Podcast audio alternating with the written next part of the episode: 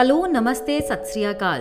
मैं हूँ Neha Tomar and you are listening to Shakti stories real life experiences of army wives कुछ ऐसे किस्से कहानियाँ जो आपको बताएँगे कैसी होती है आर्मी ऑफिसर के परिवारों की जिंदगियाँ। ले के एक्सपीरियंसेस की सीरीज़ में आज एक और एपिसोड है। By the way I hope आपने पिछले दो एपिसोड सुन लिए हैं। नहीं सुने हैं? तो आज ही जाके ज़रूर सुने। एक और एपिसोड क्योंकि मैंने आपको ये तो सब बताया है कि ले की लाइफ कितने तरह के डिफिकल्टीज से भरी है हर कदम पर, चाहे वो ऑफिसर्स हों या लेडीज़ लेकिन मैं आपके साथ ये भी शेयर करना चाहती हूँ कि सब के बावजूद ले फिर भी घर जैसा क्यों लगता है? मैं यहाँ दिल्ली में काफ़ी कंफर्टेबल घर में बैठी हूँ ये रिकॉर्ड करते समय। जहाँ मेरे पास अपने सहूलियत की सब चीज़ें हैं। सब तरह की सुविधाएँ मुझे एक क्लिक पर अवेलेबल हैं। और मैं यहाँ बहुत सुकून में अपनी ज़िंदगी जी रही हूँ। पर एक बात बताऊँ, जब जब मैं वहाँ ले जाती हूँ, उस बर्फीले रेगिस्तान के बीच अकेले खड़े होकर भी घर जैसा लगता है। चारों तरफ़ पहाड़ियों से घिरा हुआ ये कैंटोनमेंट जहाँ हमारे आस पड़ोस में सिर्फ़ अपने कुछ बैचलर अकोमोडेशन बने हुए हैं, जहाँ एक टाइम पे ज़रूरी नहीं कि हम सब इकट्ठे हों। लेडीज़ भी नहीं होती हमेशा। कभी दो, कभी तीन, कभी पाँच, कोई परमानेंटली नहीं रहता यहाँ। फिर भी वहाँ घर जैसा कुछ ज़्यादा लगता है। सुबह सुबह वो बर्फ़ की चादर से ढकी पहाड़ी घर की खिड़की से ही दिखती है। तो घर की सी ही लगती है। घर में से पहाड़ का व्यू सिर्फ़ फ़िल्मों में देखा था, या फिर वो महँगे वेकेशंस बेचने वाले होटल्स में? कभी सोचा ना था कि अपना भी एक छोटा सा घर ऐसी जगह कभी बसेगा। इतनी ठंडी हवाओं के बीच भी बाहर घूमने को मन करता है, क्योंकि अब इनकी भी आदत सी हो गई है। पहली बार जब ले आई थी, यकीन मानिए जरा हवा बर्दाश्त के बाहर होती थी। क्योंकि यही डर रहता था कि अब कहीं बीमार ना पड़ जाऊँ। लेकिन अब यूँ मानो, इन हवाओं ने भी हमें अपना सा लिया है। शायद इन पहाड़ों के दिलों में भी हमने अपना घर कर लिया है। ले मेन मार्केट और लाजपत नगर मार्केट में अब ज़्यादा फ़र्क नहीं लगता। लाजपत नगर गए तो अब अरसे हो गए हैं, पर ले मार्केट का तो चप्पा चप्पा छान मारा है। कुछ दुकान वाले मास्क के पीछे से भी सिर्फ़ आवाज़ और आँखों से ही पहचान जाते हैं अब। और वहाँ भी दिल्ली के जैसे बार्गेन करने का दौर जारी रहता है मेरा। यहाँ दिल्ली में पूरा परिवार है मेरा, और वहाँ ले में एक दूसरा परिवार। रात रात भर बैठकर यूँ ही गप्पे लड़ाना दो दो बजे तक भी कोई रैंडम से गेम्स के साथ टाइम पास करते जाना कार्ड्स खेलते हुए अपनी चिल्लर समेट समेट के रखना। एक एक गाना और कह कहकर सारी सारी रात डांस फ्लोर पे आतंक मचाना। उफ, ये सब याद करते हुए मैं सोचती हूँ, भगवान ने इन सबसे मुझे पहले क्यों नहीं मिलवाया? ये सीनियर ऑफिसर की वाइफ हर वक्त अपने किस्से सुनाकर फौज के तरीके रोज सिखाती रहती हैं। ये जो आज की लड़की मुझे फोटोग्राफी स्किल सिखाती चलती है, ये छोटी बहन सी क्यों लगती है? नए रेस्टोरेंट्स एक्सप्लोर करना हो या नई जगहें घूमनी हो डीजे के साथ के अफसर पूरी तरह कॉपरेट करते हैं, चाहे डीजे करे या ना करे। वो मेस में कैप्टन साहब की ट्रेनिंग के दौरान के पहले प्यार के किस्से हों या कर्नल साहब डीजे के कमीशन होने के बाद की कहानियाँ सुना रहे हों। वो टाइम कैसे निकल जाता है पता ही नहीं चलता। वो कैरियो के नाइट्स जहाँ हमने बुरी तरह जिल्लत उठाई है, फिर भी सबके साथ वाहवाही में खूब खुशियाँ मनाई हैं। एक ही वाईफाई से सबका काम चल जाता है किसी एक के घर में ही ब्रेकफास्ट से डिनर तक का टाइम निकल जाता है। वहाँ खुद के हाथ का बना हुआ वो डाइट फ़ूड तो नहीं मिल पाता, लेकिन जितने प्यार से मेस में वो राव भैया एक्स्ट्रा मालपुआ सर्व करते हैं, सच बताऊँ, बिना खाए रहा भी नहीं जाता। हम दोनों में से एक की भी तबीयत खराब हो तो बड़ी भैया अपने गाँव की दवाई लेकर अपने साहब के बैग में सरका जाता है। और फिर तंबी भाषा में अपनी फ़िक्र जताकर मुस्कुराते चला जाता है। उनके साथ रह रहकर हिंदी भाषी होते हुए भी सभी ऑफिसर्स के बोल में तंबी एक्सेंट भी झलक आता है। सुबह शाम जागते सोते एक दूसरे के साथ रहने में कोई फॉर्मेलिटी नहीं, बस एक दूसरे के लिए स्नेह जोड़ के रखता है। मुझे याद है, कई दिन मैं इस बात पर भी गुस्साई हूँ कि उन्होंने मुझे मस्ती में मिट्टी में धकेल दिया है। और फिर बाद में मैंने उन सब के साथ ही सिर्फ़ रंगों की नहीं, कीचड़ की होली में भी खेलने को इनकार नहीं किया है। जी, हम लड़ते हैं, झगड़ते हैं, लेकिन एक दूसरे के लिए तैयार भी हम एक आह में खड़े रहते हैं। जस्ट बिकॉज़ सबको सबका साथ थोड़ा घर जैसा एहसास दे जाता है। अपने घर से दूर तो सभी हैं वहाँ, लेकिन साथ में रहकर घर थोड़ा कम सताता है।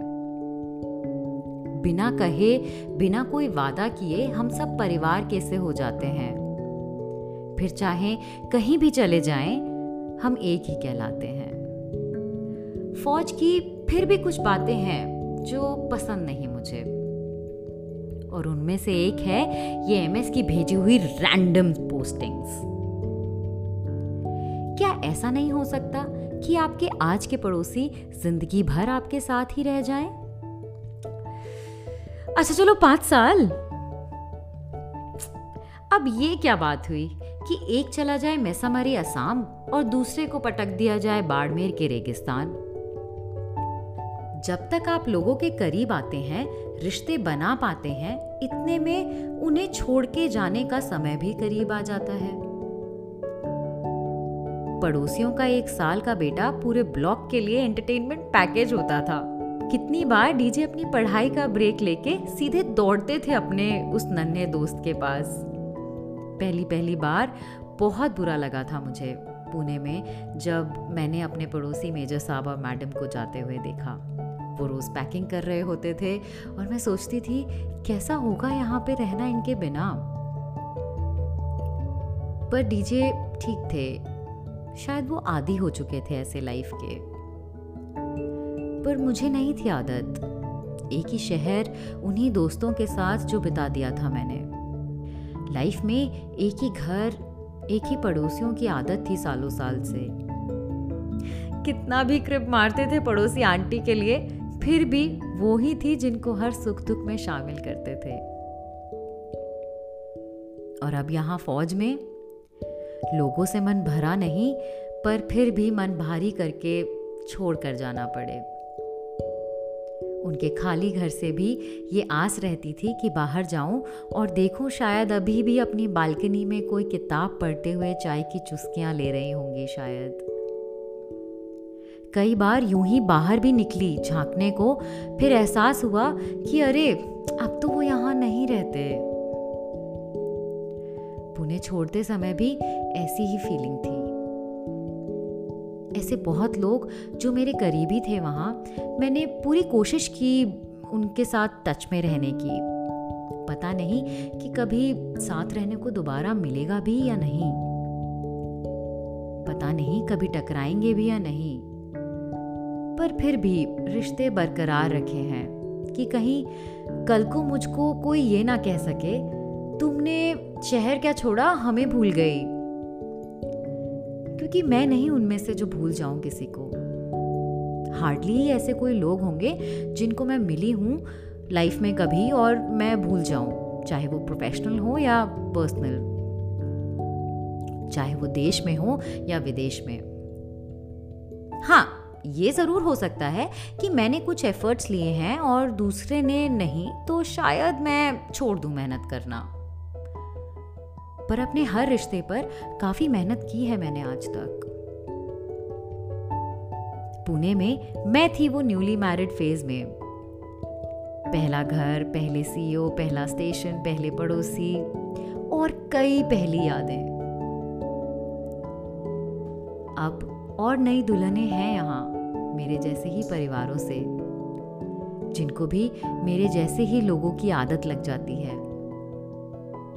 पर अब फिर वो वक्त आएगा, जब यहाँ ले की बसी बसाई दुनिया भी छोड़नी होगी हमें।